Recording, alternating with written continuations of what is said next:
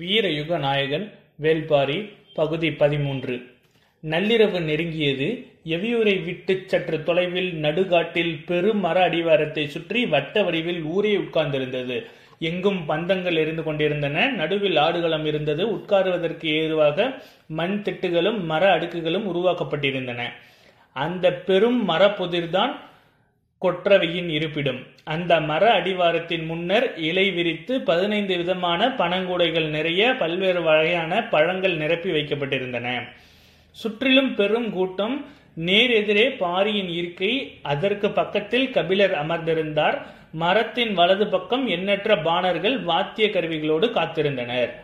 இடப்பக்கம் குலநாகினி உட்கார்ந்திருந்தால் அவளை சுற்றி நாகனிகள் கூட்டம் இருந்தது.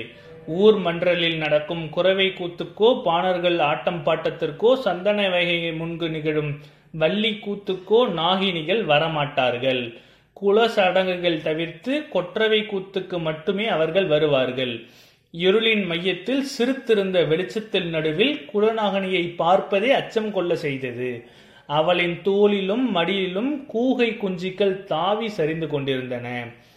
அவள் தன்மேல் போடப்பட்டிருந்த தாவர வேர்களால் ஆன மாலைக்குள் சிறு பாம்புகள் நெளிவது போல கபிலருக்கு தெரிந்தது. அந்த சூழலே மிகவும் அச்சமூட்டுவதாக இருந்தது.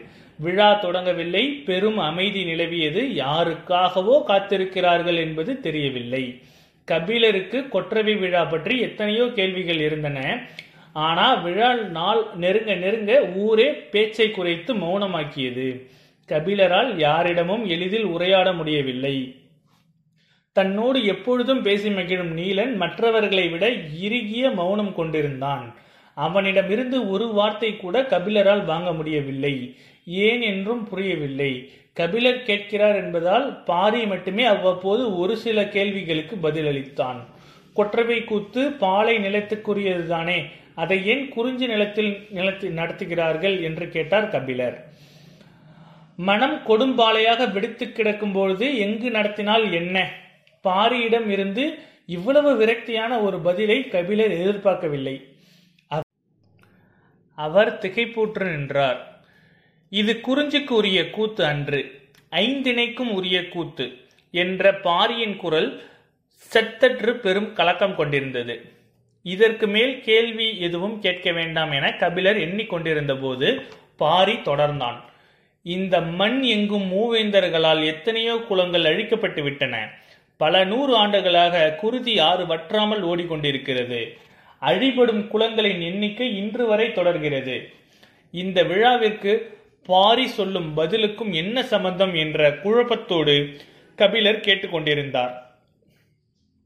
பாரி தொடர்ந்தான் அழிக்கப்பட்ட குளங்கள் எண்ணிக்கையில் எத்தனையோ யார் அறிவர்? ஆனால் பேரரசுகளின் கொடும் தாக்குதலிலிருந்து தப்பி உயிர் பிழைத்தவர்கள் மிகச் சிலர் அவர்கள் எங்கெங்கோ அலைந்து திரிந்து இறுதியில் பரம்பு நாட்டிற்கு வந்து குடியேறியுள்ளனர் மூவேந்தர்களால் அழிக்கப்பட்ட பதினாறு குளங்களில் மிச்சங்கள் இப்பொழுது பரம்பு நாட்டின் வசிக்கின்றன. அவர்களின் போர் தெய்வமான கொற்றவியிடம் முறையிட்டு ஆறா துயரை கொட்டி வஞ்சினம் உரைக்கும் விழாதான் இது. அழிக்கப்பட்ட பதினாறு குளங்களில் வழித்தோன்றல்கள் இன்னும் மிச்சம் இருக்கிறார்களா அவர்கள் எல்லாம் பரம்பு நாட்டில் இருக்கிறார்களா? செய்தி கபிலரை கலங்கடித்தது.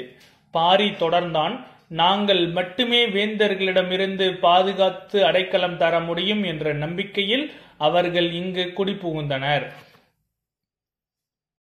அந்த குளங்களுக்கான கொடி பாணர்களின் வழித்தோன்றல்கள் இப்பொழுது எங்கெங்கோ இருக்கின்றனர். அவர்களெல்லாம் நான்கு ஆண்டுகளுக்கு ஒரு முறை நிகழும் இந்த விழாவிற்கு வந்துவிடுவர். அழிந்த குலத்தின் வரலாற்றை அந்த பாணர்கள் பாட இறுதியில் குலத்தில் வழிதோன்றல்கள் கொற்றவிக்கு பலியிட்டு சூளையுரைப்பார்கள் என்றான் பாரி. அதன் பிறகு இங்கு வந்து அமரும் வரை கபிலர் பேச்சற்றவர்களாக ஆனார். காலம் மனிதன் அவமானங்களுக்கு அப்பால் இயங்கிக் கொண்டேதான் இருக்கிறது. ஆனால் அதை எதிர்பாராத கணத்தில் சந்திக்கும் பொழுது மனிதன் பொறி கலங்கி போவதை தவிர வேறு வழி என்ன? அழிந்த குளங்களில் வழித்தோன்றல்கள் இன்னும் சிறிது நேரத்தில் பார்க்க போகிறோம் என்பதை கபிலரால் நம்பவே முடியவில்லை. கடந்த காலத்தில் பெரும் சாட்சி ஒன்று கண்கள் முன்னால் விரியப் போகிறது. மிச்சம் இருக்கும் அந்த குளங்கள் எவை எவை தப்பி பிழைத்து அந்த மனிதர்கள் யார் யார்? வரலாற்றில் இருந்து அப்புறப்படுத்தப்பட்ட அந்த மகத்தான மனித செல்வங்களை மீண்டும் காண கிடைப்பது எவ்வளவு பெரிய வாய்ப்பு? இப்படி ஒரு தருணம் தனது வாழ்வில் வரும் என அவர்கள் நினைத்து கூட பார்த்ததில்லை. பெரும் எதிர்பார்ப்போடு இருந்தார் கபிலர். ஆனால் விழா இன்னும் தொடங்காமல் இருந்தது. இந்த மௌனம் யாருக்காக ஏன் நீடிக்கிறது என்பது கபிலருக்கு விளங்கவில்லை. பொழுது நள்ளிரவை கடந்தது. இந்த மரத்தில் தெய்வ வாக்கம் சொல்லும் விலங்குகள் உள்ளன. அவை மிக சிறியவை. ஆந்தை முகமும் அணிலின் உடலும் குரங்கின் காலும் கொண்ட விலங்கு அவை. மிக பயந்த சுபாவம் கொண்டவை. அகல கண்களை விழித்து குழந்தையைப் போலவே பயந்து பயந்து பார்க்கும் அவை இன்னும் மரத்தை விட்டு இறங்காமல் இருக்கின்றன. அவை மெல்ல இறங்கி வந்து எந்த கூடையில் உள்ள பழத்தை எடுத்து செல்கின்றதோ அந்த குலப்பாடல்தான் பாடத் தொடங்குவான். பாடல் முடிந்ததும் அந்த குலத்தின் வழித்தோன்றல் கொற்றவைக்கு பலியிட்டு சூளுரைப்பான். அந்த தெய்வ வாக்கு விலங்கு இறங்கி வருவதற்காக எல்லோரும் அமைதி காத்திருந்தனர். சிறு சித்தமும் சத்தமும் அசைவும் கூட அவை வெளிவராது. எனவே அந்த இடத்தில் இருள் மிரளும் அமைதி நிலவியது. மரங்களுக்கு நடுவில் அப்பொழுதுதான் பிறந்த ஆட்டுக்குட்டியைப் போல சின்னஞ்சிறிய உடல் கொண்ட அந்த விலங்கு மெல்ல இறங்கி வந்தது. தலையை திருப்பி திருப்பி பார்த்தபடி பயந்த விழிகளோடு கூடை அருகில் வந்தது. எல்லோரும் அது எந்த பழத்தை எடுக்கப் போகிறது என்பதை உற்று பார்த்து கொண்டிருந்தனர். கபிலரின் கண்கள் இமை கொட்டாமல் நிலை குத்தி நின்றன. அசையும் மரக்கொப்பும் ஒன்று ஒற்றுசை எழுப்ப பயந்த கன நேரத்திற்குள் அது உள்ளோடி ஒளிந்தது. அதன் மறு வருகைக்காக எல்லோரும் காத்திருந்தனர். அதை விட சின்ன தெய்வ வாக்கு விலங்கு ஒன்று வேறு திசையிலிருந்து இறங்கி வந்து தயங்கியபடி கால் எடுத்து வைத்தது.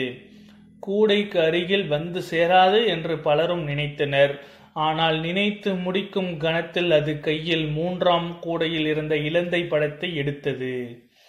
அந்த கணத்தில் காட்டையே மிரட்டும் பேரொளியாக மேலே எழுந்தது குலவை ஒளி மருத நிலத்திற்கே உரிய கிணைப்பாறை கொட்டும் பாணர்கள் ஆடல் களத்திற்குள் நுழைந்தனர்.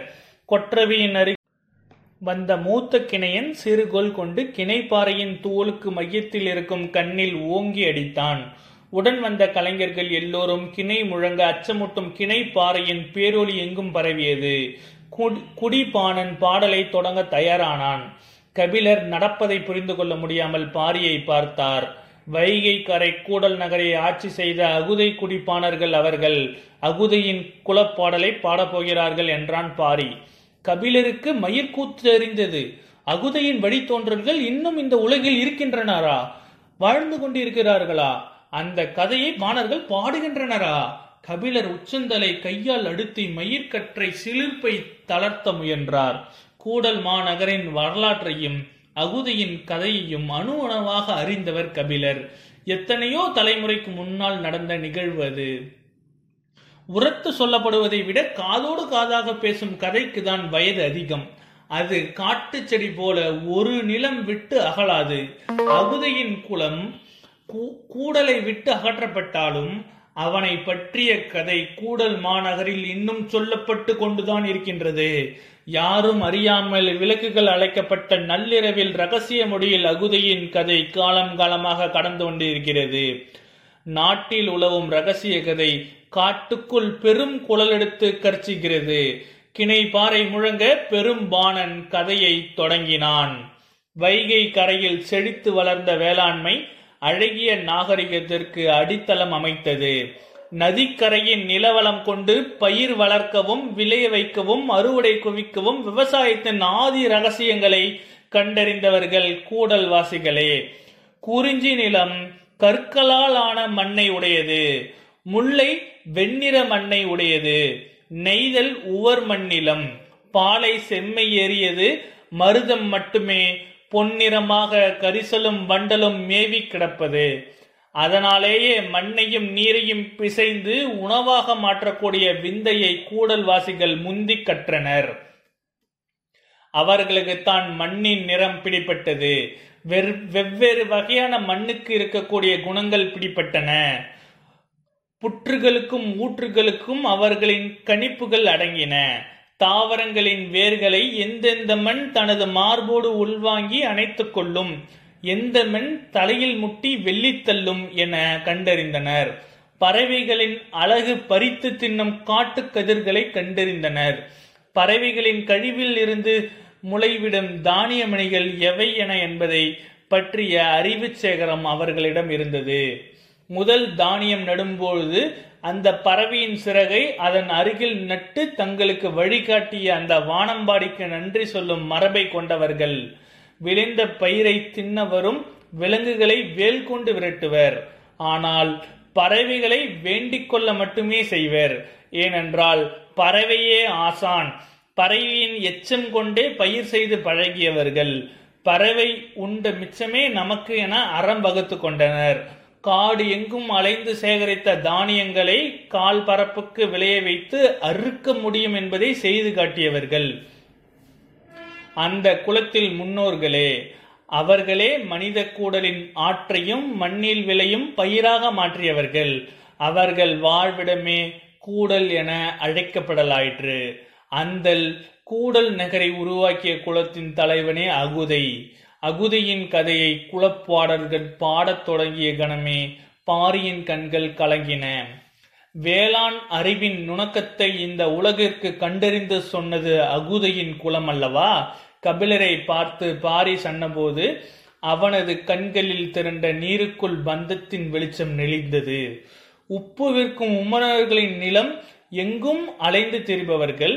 கடற்கரை தொடங்கி மலைமுகுடு வரை அவர்கள் வண்டி சரகுகள் உருண்டிருந்தன. எல்லோருக்கும் தேவைப்படும் பொருட்கள் அவர்களிடம் இருந்தன. எல்லோரும் தங்கள் கைவசம் இருந்த பொருளை அவர்களிடம் கொடுத்து உப்பை பெற்றனர். இந்த நிலம் எங்கும் இருக்கும் மனித கூட்டங்கள் அவர்களின் வாழ்விடங்கள் அங்குள்ள பாதுகாப்பு ஏற்பாடுகள் செல்வ செழிப்பு சேமிப்பு என எல்லாவற்றையும் அறிந்தவர்கள் அவர்களே. கூடல் நகரின் வளமையை கொடி கட்டி பறந்தது. விளைச்சல் குவிய குவிய தானிய குதிர்கள் வைக்கும் ஆளுயிர முடாவை உமனர்கள் அங்குதான் முதன் முதலில் கண்டனர். அந்த குலத்தில் செழிப்பு உமனர்களில் கண்களில் அதிசயம் என நிலை பெற்றது அது சொல்ல வேண்டிய எல்லா செய்தியும் சொன்னது. பொருணை ஆற்றில் முகத்துவாரத்தில் இருந்த கொற்கை பாண்டியன் தன் வீரர்களோடு புறப்பட வேண்டிய நாளை உமனர்கள் சொன்ன தகவலை வைத்தே முடிவு செய்தான். வைகையில் புனலாட்டு விழா கூடல்வாசிகள் முழுவதும் நீராடி மகிழ்ந்திருக்கும் நன்னாள். அன்று காலை நமது படை கூடல் நகருக்குள் நுழைந்தால் எளிதில் அதை கைப்பற்றலாம் என உமணர்கள் நாள் குறித்து சொன்னார்கள். முதல் நாள் நல்பகலில் கொற்கை பாண்டியன் படை கடற்கரையில் இருந்து புறப்பட்டது. கிணை பாணன் தனது லாயத்தை கூட்டத் தொடங்கினான். செங்காலி மரத்தால் செய்யப்பட்டு மயிர் சீவாத செவ்விந்தோலை கொண்டு போத்தப்பட்ட கிணைப்பாறை அதன் அகால ஓசையை எழுப்பத் தொடங்கியது. குலப்பாடகன் குரல் நாளங்கள் வெடிப்புறத் தொடங்கினான். ஒரு கொடூரம் அரங்கேறப் போகும் விடியல் பொழுதை பாட அவனது நா எழவில்லை. பொழுது புலர்ந்தது வைகையின் பெருவெள்ளம் தாவி குதித்தோடியது. கூடல் மாநகரே நதிக்கரையில் வந்து ஆவலோடு நின்று கொண்டிருந்தது. குலத்தலைவன் அகுதை யானை மீது ஏறி வைகை கரைக்கு வந்து சேர்ந்தான். எல்லோரும் அவனது கை அசைவுக்காக காத்திருந்தனர். வைகையை வணங்கி கூட்டத்தை நோக்கி கையசைத்தான் அகுதை. புனலாட்டு விழா தொடங்கியது. கரையில் இருந்த இளைஞர்கள் இளைஞிகள் வைகையில் பாய்ந்து உள்ளே இறங்கினர். புனலாட்டு விழா என்பது காதல் திருவிழா. காதலர்கள் நீராடி ஒருவரை ஒருவர் அடித்து விளையாட ஆரம்பித்து நேரம் செல்ல செல்ல நீர் அடித்தாலும் விலகாத விளையாட்டாக மாறும். மணமானவர்களும் தம் இணையோடு சென்று வைகையில் நீராடி காதல் பேசி கனிவோடு விளையாடுவர். காமத்திற்கு மிக அருகில் பயணிக்கும் ஒரு திரவம் நீர். அதுவும் நதியில் ஓடும்போது நீர் நீர் தனது உள்ளங்கையில் இருக்கும் ஆணையும் பெண்ணியும் கன நேரத்துக்குள் கரைத்துவிடும். கரைந்தவர்கள் காதல் கொண்டவர்களில் உடலுக்குள் உறைந்திருப்பர்.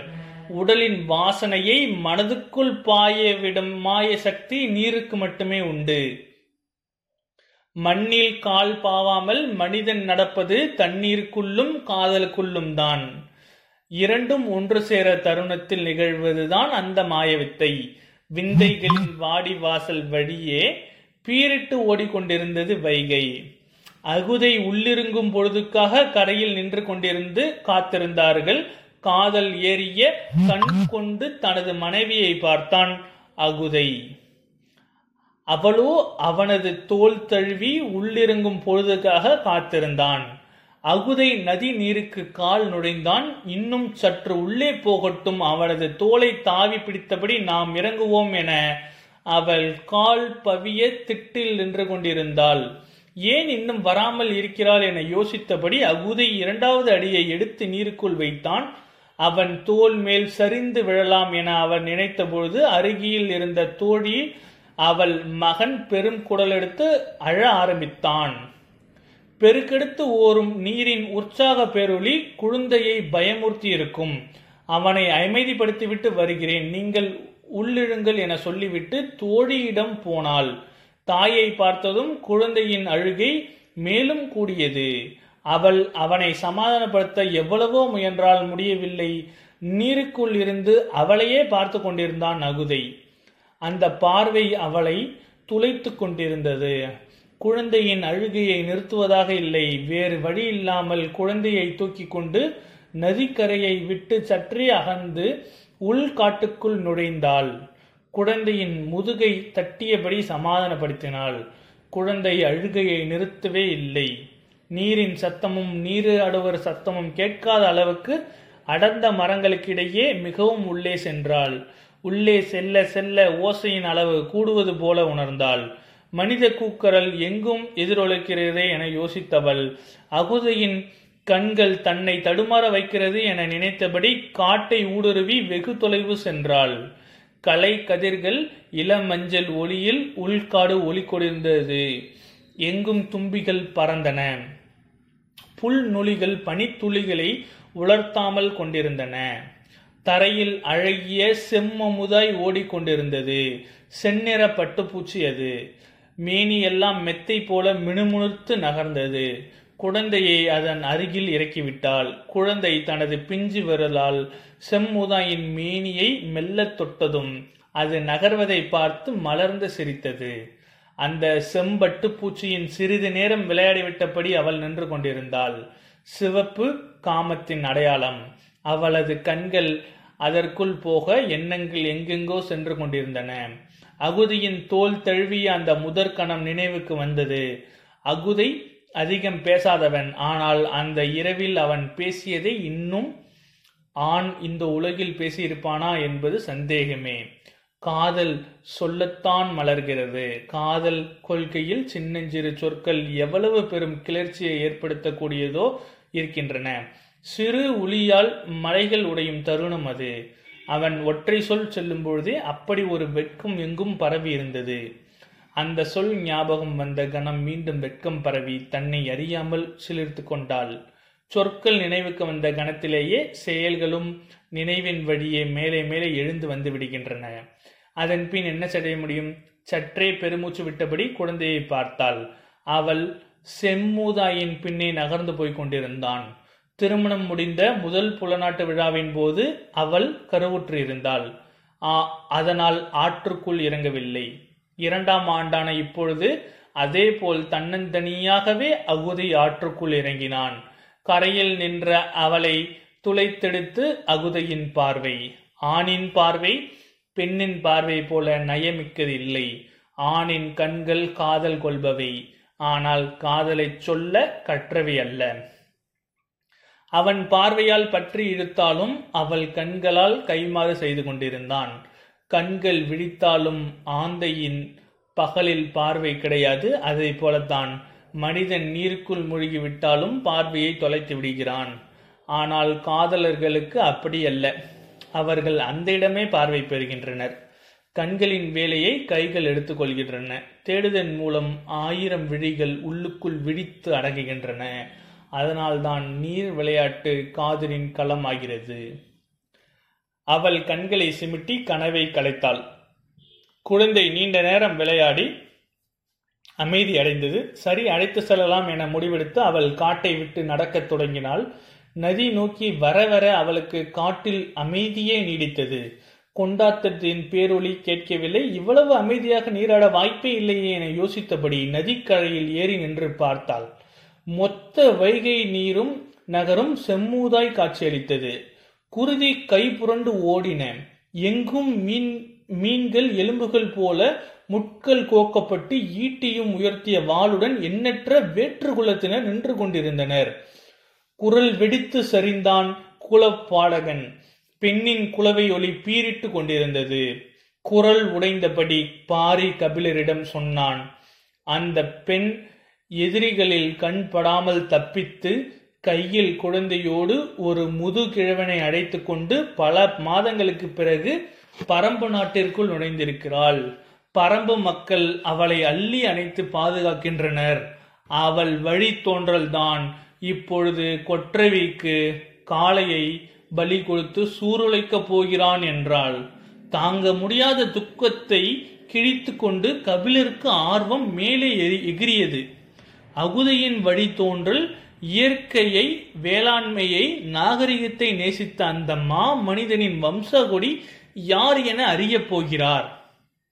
கபிலர் ஆடுகளத்தை இமைக்காமல் பார்த்து கொண்டிருந்தார். தாமரையின் மேல் இதழில் முள் இறங்கும் நேரம் கூட அவரால் தாங்க முடியவில்லை. அந்த மகத்தான குலத்தின் உதித்த திருமகனை கண்டு வணங்க அவரை அறியாமலேயே கைகள் கூப்பின. அந்த கணம் இடம் இருந்து உள் இறங்கினான் நீலன். பரம்பின் குரல் ஒலிக்கும். அடுத்த அத்தியாயத்தில் சந்திப்போம்.